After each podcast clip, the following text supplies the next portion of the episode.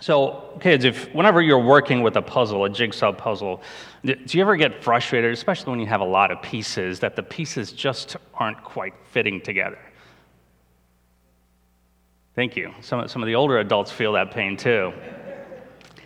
Now, th- today, I, I want you to think about each and every person in this church as a piece of a puzzle, a big puzzle, and you are one of the pieces of the puzzle as well. And what God wants to do with each of these pieces of puzzle, which includes you, is to display a beautiful picture of His love to the world. But sometimes what happens is we're selfish and we want to choose our own ways, and we keep the puzzle from being completed. And when the puzzle isn't completed, you get frustrated.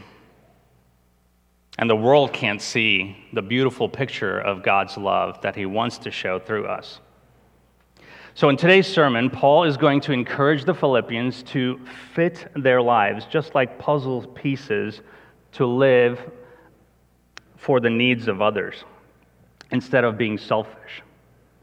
And if they do this, if they fit their lives like puzzle pieces, like trying to find the right way to, to meet the needs of others, that we would be able to experience joy, and then the world would be able to see a beautiful picture of God's love among us.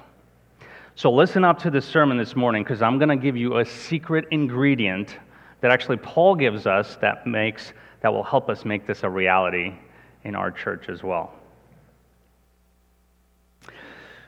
So, church, we are back this week after taking a week off in our journey through the book of Philippians. Just to summarize briefly where we've been, we've learned so far that Paul is writing this letter from prison in Rome, awaiting trial. And what we've seen in Paul's life thus far is the work of the Holy Spirit producing indestructible joy even when potentially facing a sentence of death. We've seen that Paul's source of joy, first and foremost, comes from being captivated by Jesus Christ. Considering himself a slave of Christ because of the grace and peace that he has received, that has transformed his former life as a murderer to now a forgiven saint. And then we saw that God's people also bring him deep and satisfying joy as Paul considers the fellowship and partnership that he experiences with the Philippians. Now, this morning's text is a continuation of the exhortation Paul gives in Philippians chapter 1, 27, in which he says, To live your life in a manner worthy of the gospel Last week's passage, or two weeks ago's passage, focused on how to do that when you're faced with threats from outside the church. Now, this week's passage is going to focus on how to live your life in a manner that's worthy of the gospel, or as Kale defined it, match our lives with the gospel when we are faced with threats from within the church. Now, there are hints already brewing in today's text that there is some internal strife in the church. And Paul is going to acknowledge that that has kept him from fully experiencing joy. So, this passage this morning is an emotional appeal from Paul's part to increase his joy by calling the Philippians to unity that is rooted and motivated in the gospel. I'm sure all of you this morning can relate to relational strife and conflict in the church. If you have never experienced conflict in your relationships, in the church especially, it might be because you're not living your life in close proximity to other people. But I'm sure most of you have. And when you have some unresolved issue with someone else, doesn't it just eat at you? even when you know that two other people are in conflict that you're not involved in, it still steals your joy, doesn't it? It certainly affected Paul's joy when he heard about these things in the Philippian church. And Paul knew that it would not take long for the seeds of disunity to threaten the mission of the church and eventually its very existence. So, with this in mind, Paul encourages the Philippians towards gospel unity And he hopes that they would experience the fruit of that gospel unity, which is indestructible joy. So, the big idea for today's passage is this our joy increases as we humbly strive for gospel unity in the church. Our joy increases as we humbly strive for gospel unity in the church. I have five points this morning. Let's see how we do when we have more points than we have verses. But let's get at it. Here are the five points. First, the basis and motivation of our unity. Second, we'll look at the nature of our unity. Third, the threats to our unity. Number four, the key to our unity. And little kids, that's going to be the secret ingredient. That's point number four. And four, the fruit of our unity. So let's jump in the basis and motivation of our unity. The passage begins with the word so, or some of your translations have therefore, which directly connects it to the previous passage, previous section, in which Paul is encouraging the Philippians to be united and courageous against those that oppose the church. And by connecting these two sections, Paul is helping us see that unity in the church is directly connected to our gospel witness in the world. So, this is very important. Look at verse 1, and you can hear how Paul begins this passage. This is an emotional appeal on Paul's part as a pastor who dearly loves his flock. Says, So, Philippians, if there is any encouragement in Christ, any comfort from love, any participation in the Spirit, any affection and sympathy, make my joy complete. Paul here is appealing to their common experience that they share together in the gospel. And because of these common experiences, Paul defines the basis of their unity in accordance with these common experiences. So let's consider these four common experiences that the Philippians shared because of the gospel, and they're going to reflect the common experiences that we all share together as believers in Christ as well. First, our common experience of encouragement in Christ. Paul begins by drawing their gaze to the objective reality of encouragement that they have experienced by being united in Christ. In fact, in fact, all the blessings that we have in the gospel are brought to us because of our union with Christ. Whether it's being elected by God before the foundations of the world, whether it's being forgiven of our sins, whether it's being adopted into God's family, whether it's the joy and the hope of being with God forever, all of these blessings come to us because of our close union with Christ, because of our faith in Him. Paul is reminding them that they share this common experience of blessings in the gospel because of their union with Christ. Next, Paul reminds them of their common experience of receiving comfort from God's love. Now, remember, that Philippians were experiencing opposition and persecution and affliction from those outside the church who opposed them. And Paul is saying here, you know, church, you know what it means to experience from God Himself when you are afflicted. This is very similar to Paul's letter to the Corinthians, in which he says, For as we share abundantly in Christ's sufferings, so through Christ we abundantly share in his comfort too. Paul is reminding them just as your afflictions have increased, just as the opposition towards you has increased, so has the comfort that you have all received from God's love. And we both share this in common. Next, Paul reminds them of the blessing of experiencing fellowship or participation in the Holy Spirit. Now, this blessing or fel- uh, this blessing of fellowship with the Spirit naturally flows from the first two blessings because it is through the Spirit that we experience our union with Christ. And it is through the Spirit that we experience the comfort of God's love that has been made known to our hearts. Paul is not just talking about some individual fellowship that we experience with the Spirit, although that is absolutely true. But Paul is emphasizing the corporate fellowship that we have with God and with one another because of the work of the Holy Spirit. Have you ever met uh, another believer? And within moments, you experience a shared common bond with them, even though you don't know much about them?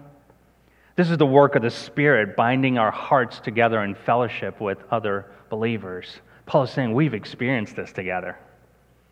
Finally, Paul reminds them of the common blessing of experiencing affection and sympathy that God has produced in them by his Spirit for each other. Now, specifically, Paul here is referring to the affection and sympathy that the Philippians have for Paul on the one hand, and also that Paul has had for the Philippians. Remember how the, Paul, remember how the Philippians have eagerly sent one of their own, Epaphroditus, to, to, to, to care for Paul, to encourage Paul, to send gifts to Paul. They remembered Paul in his affliction in prison and they were moved by affection and sympathy for him. Why is that? It is the blessing of the gospel, a common experience that all believers in Christ share, that the Spirit Himself moved upon the Philippian church to overflow in their concern and generosity towards Paul. Paul's saying we share in these common experiences together. Now, church, have you experienced these realities of the gospel?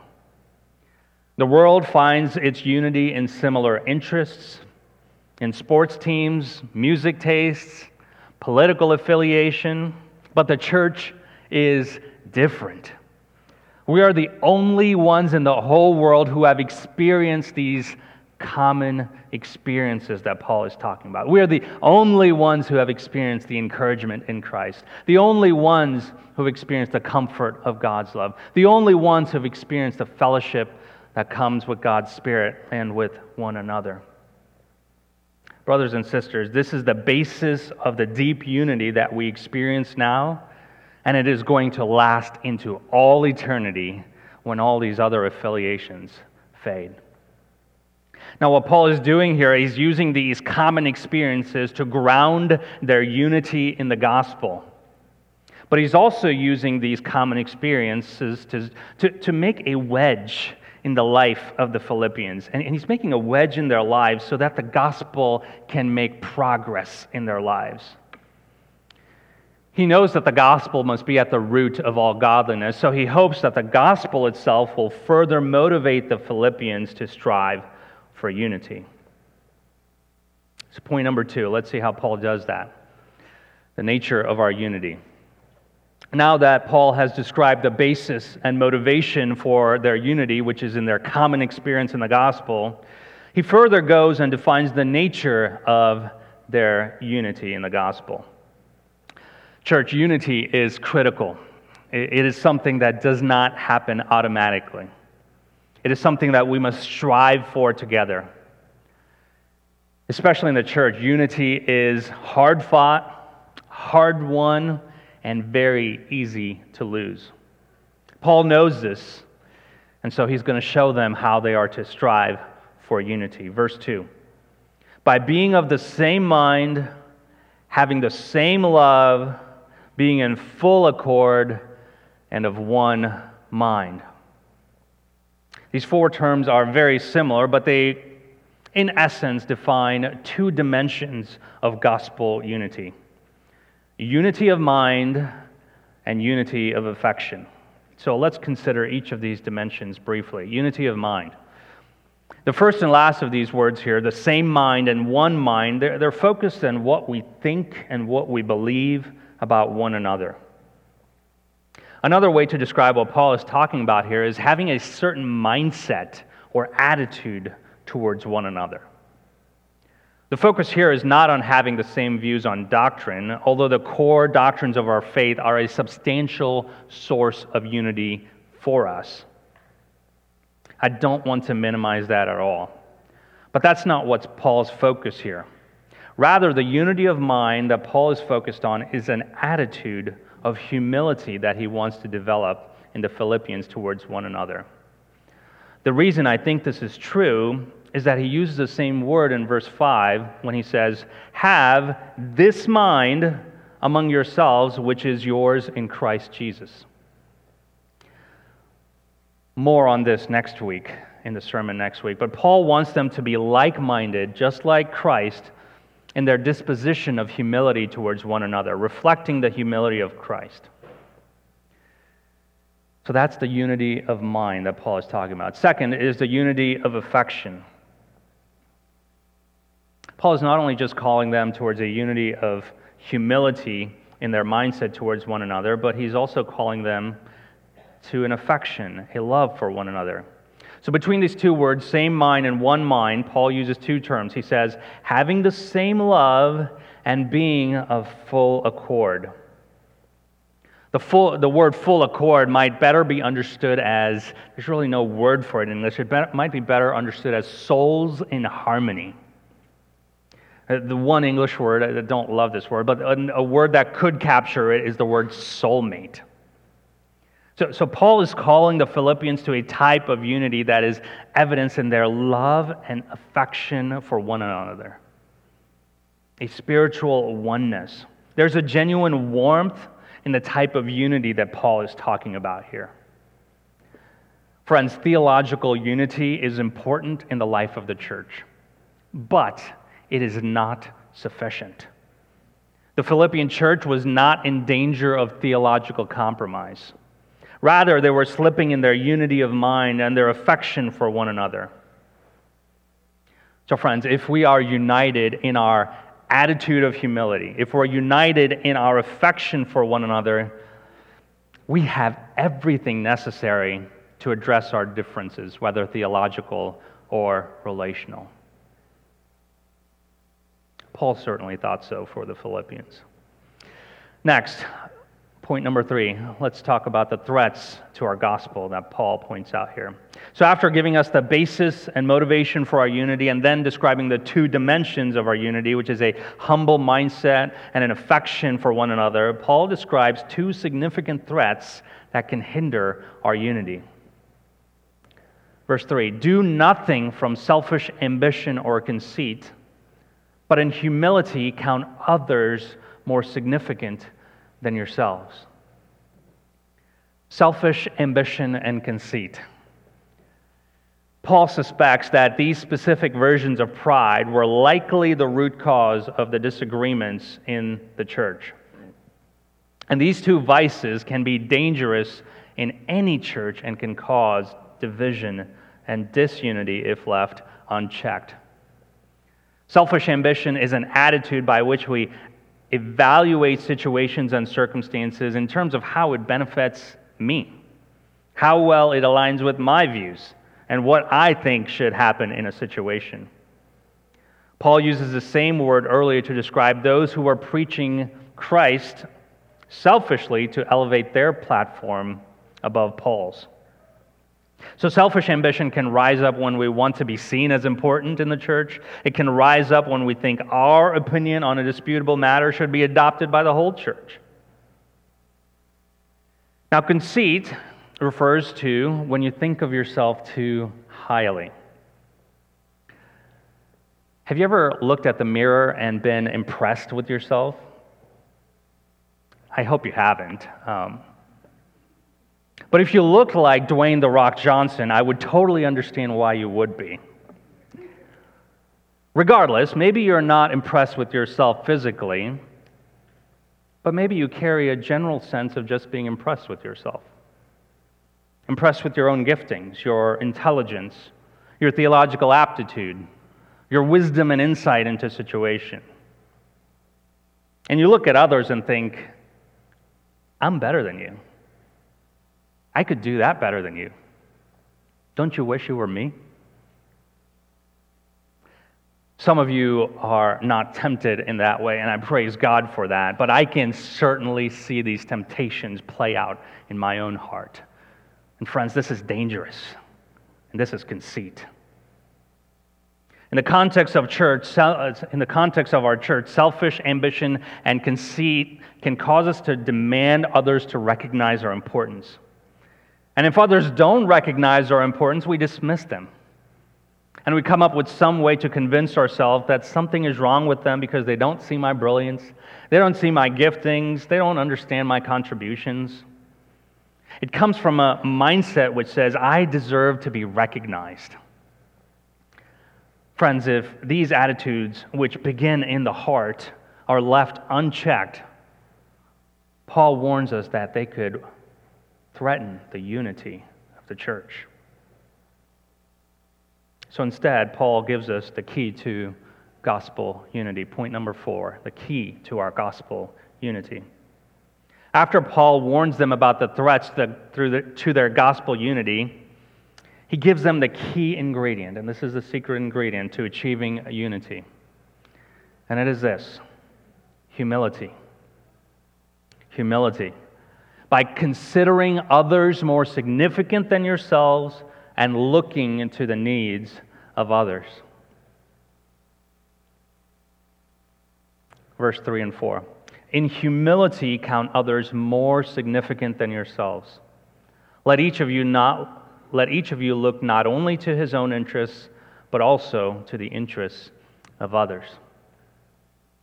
It's interesting that Paul sees humility as the key medicine that the Philippians need to grow in to achieve gospel unity. It's not intelligence, it's not skill, it's not knowledge, it's not experience, it's humility. And that is a really hard pill to swallow, isn't it? Calvin says this, John Calvin says this if anything in our whole life is difficult, this above all else is so. Talking about humility. Hence, it is not to be wondered if humility is so rare a virtue. For as one says, everyone has in himself the mind of a king by claiming everything for himself. See, here is pride.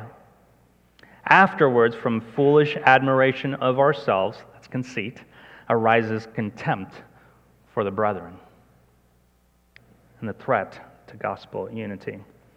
Humility is difficult, isn't it?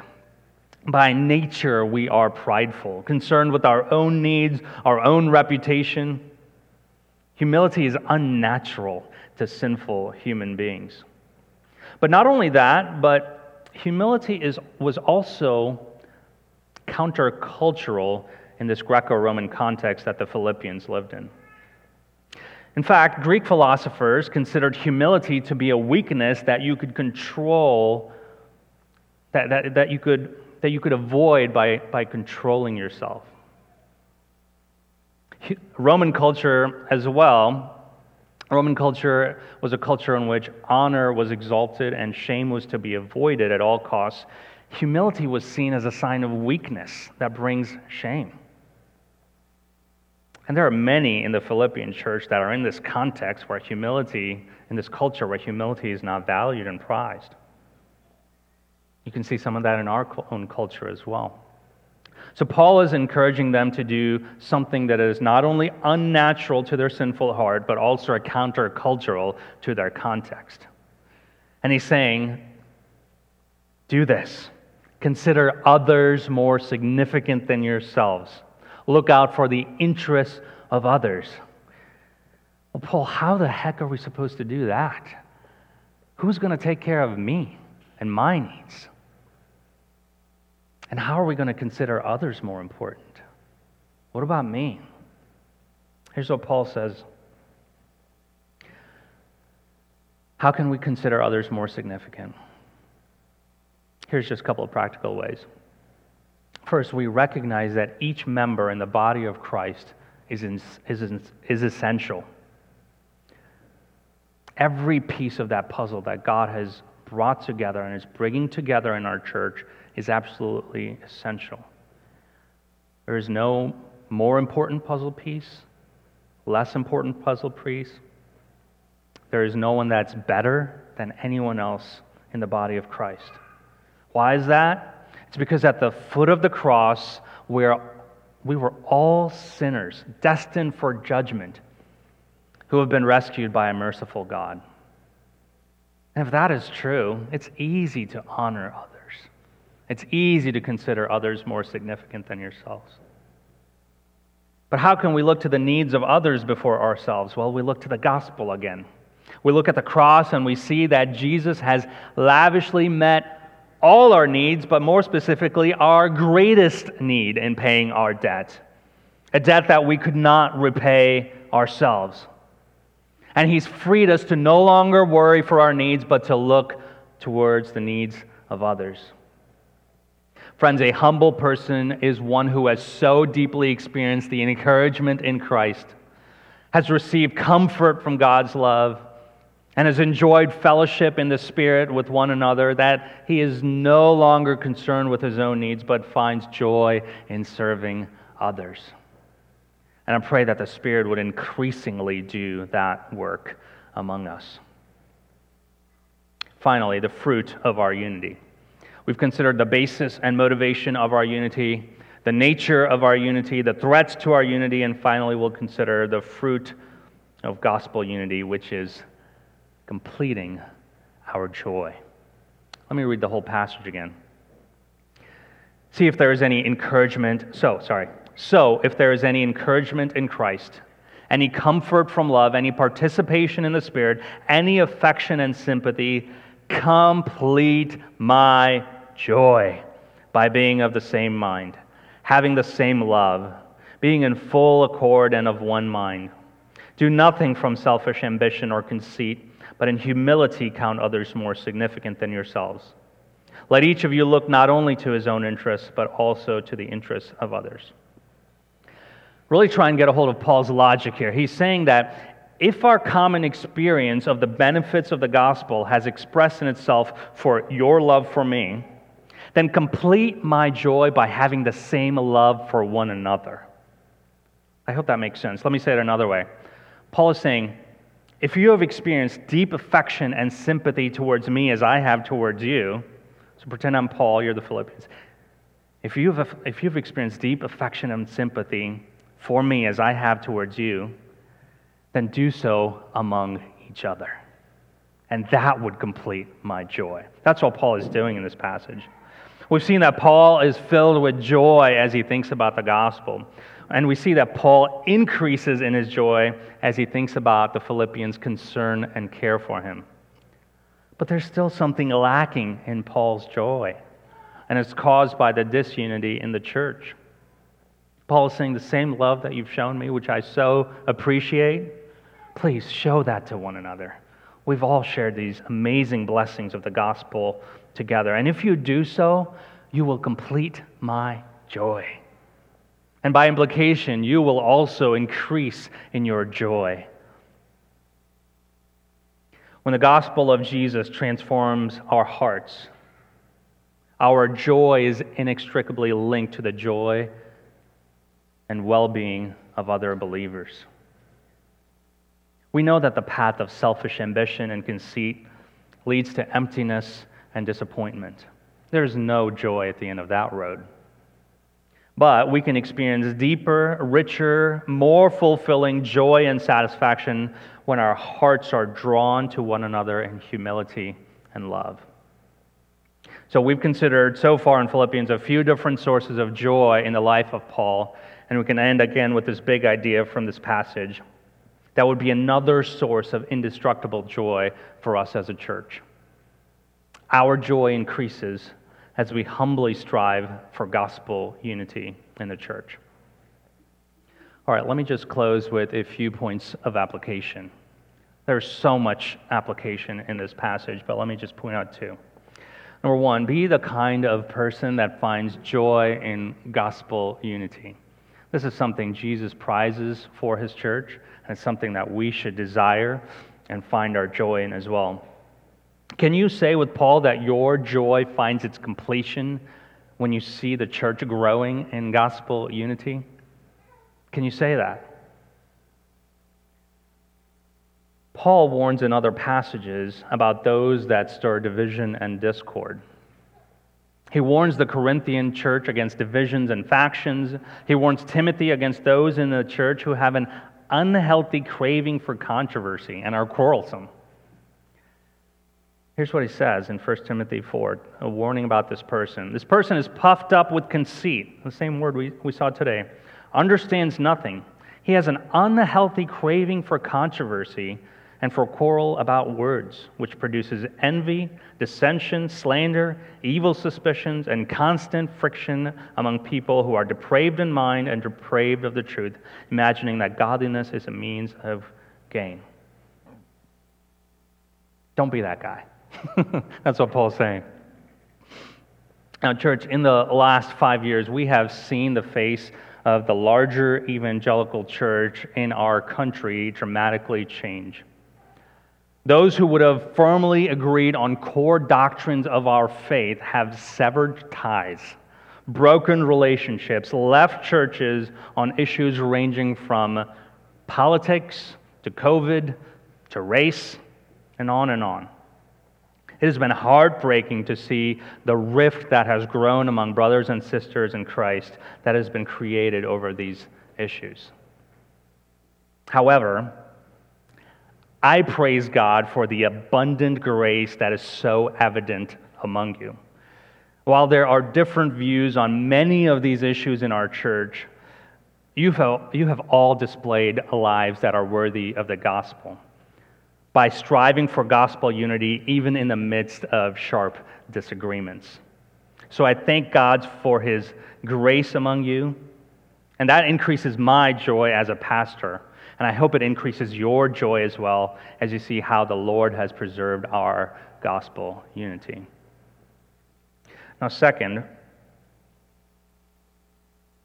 be the kind of person that strives to resolve disagreements with humility.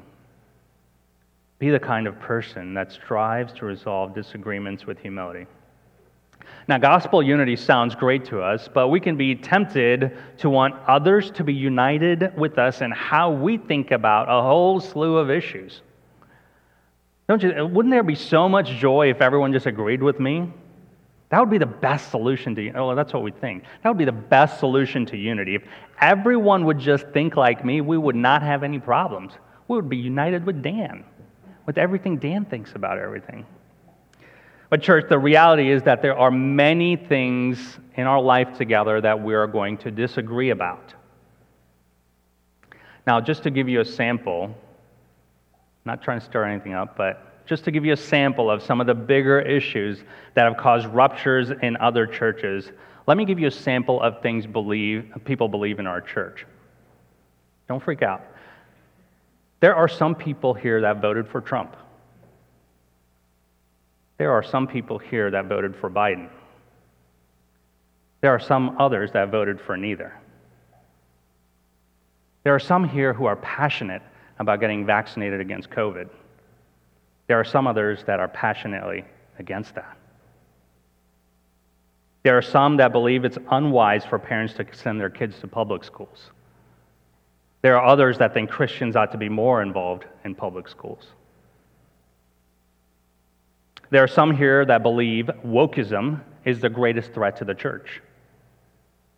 There are others here that believe Christian nationalism is a greater threat to the church. I'm seeing all y'all. I'm part of this too.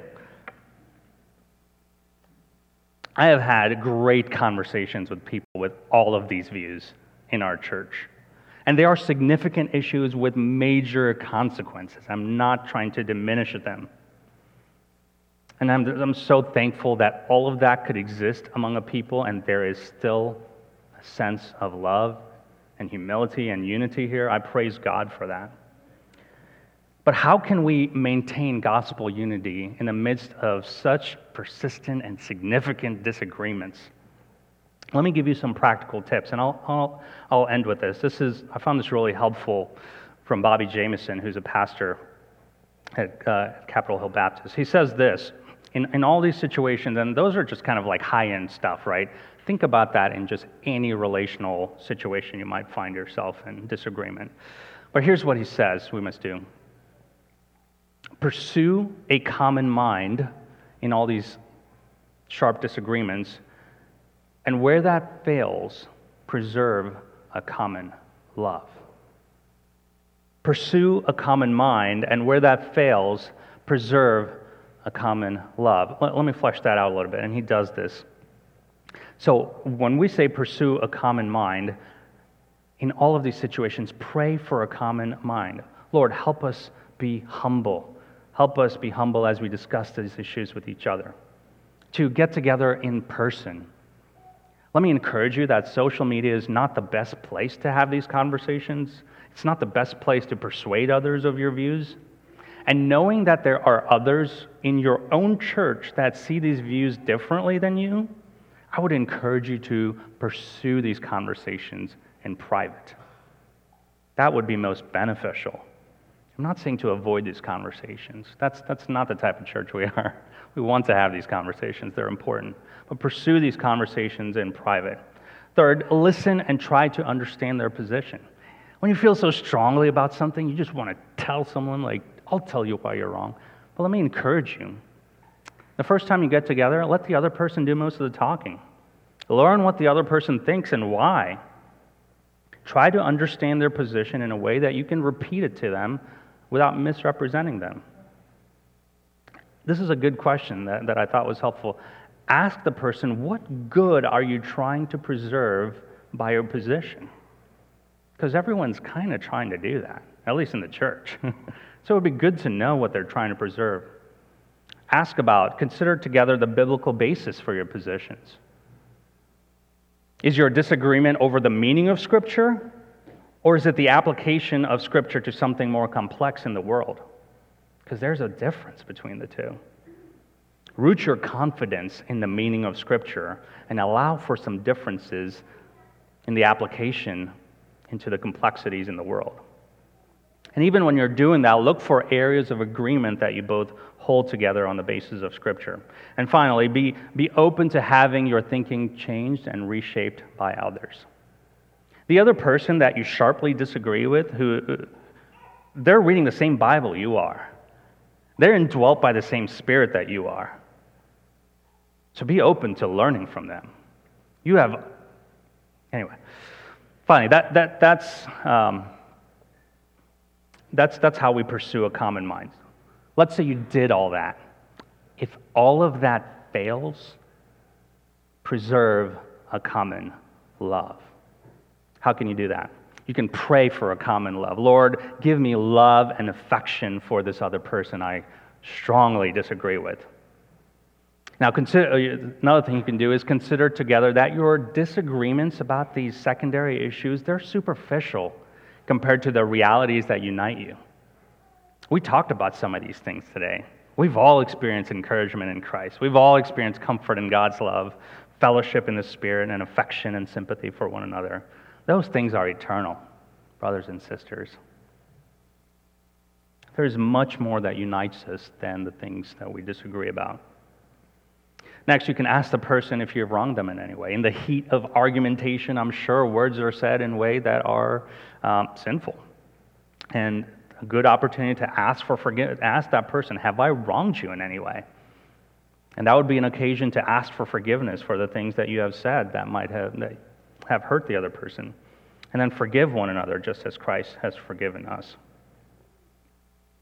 And finally, pray, you know, commit your affection and love for them despite your disagreements.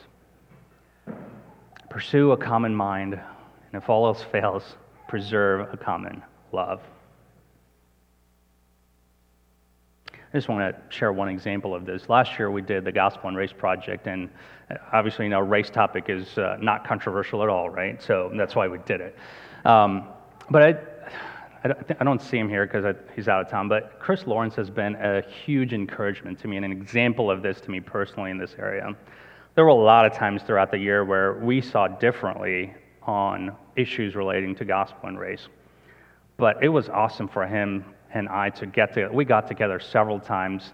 I read books that he recommended, he read books that I recommended. We sat, we talked, we listened and man, by the end of the year, like my respect grew for him, my love and affection grew for him. We didn't agree on everything, um, but the way he pursued that with me, it, it was just such an exa- amazing example to me. And I hope that can be replicated, not just on race issues, but anything with politics, with homeschooling, whatever. I mean, these issues are just the issues of the day. They're going to be different tomorrow. Um, I'm sure we'll all, never mind was going to make a Russia joke, but it's too soon for that. Friends, uh, don't let disagreements devolve into despising one another and dividing with one another, especially over disputable matters. If Christ has welcomed them, think about that, the person that you disagree with. If Christ has welcomed them, so can you. And when you love another brother or sister, even through disagreement, it demonstrates that your life matches the gospel because it shows that you love Christ more than your strongly held opinion. Church, there has been much grace among you in this area already, and let me encourage you to continue to maintain that gospel unity in the bond of peace.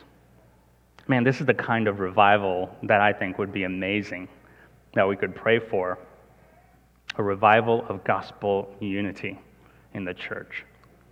Man, this, this, is, the, this is the prayer that Jesus prayed that, that we would be one just as Jesus and the Father are one. And isn't this what Jesus says? That, that the world will know that you are my disciples. What? Because of our love for one another. Man, I don't know how hot we're doing in that area, in the larger church. This church, totally rocking it. I love it. Yes, it will require us relinquishing our rights. Yes, it will require us leaning into relationships that might be hard. But oh, that we would increasingly experience the fruit of gospel unity, which is indestructible joy.